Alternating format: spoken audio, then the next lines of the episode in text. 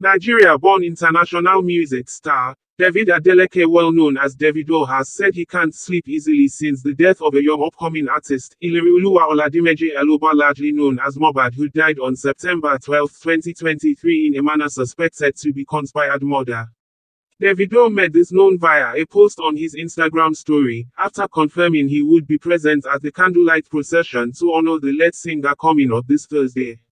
Were Nigeria. Mohbad your spirit strong oh, sleep come hard me, he wrote.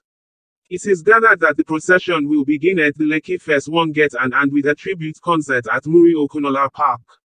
Meanwhile, the Lagos State Police Command of the Nigeria Police Force has commenced investigation into the alleged killing of the young upcoming artist, Ilerioluwa Oladimeji Aloba with the stage name, Mohbad.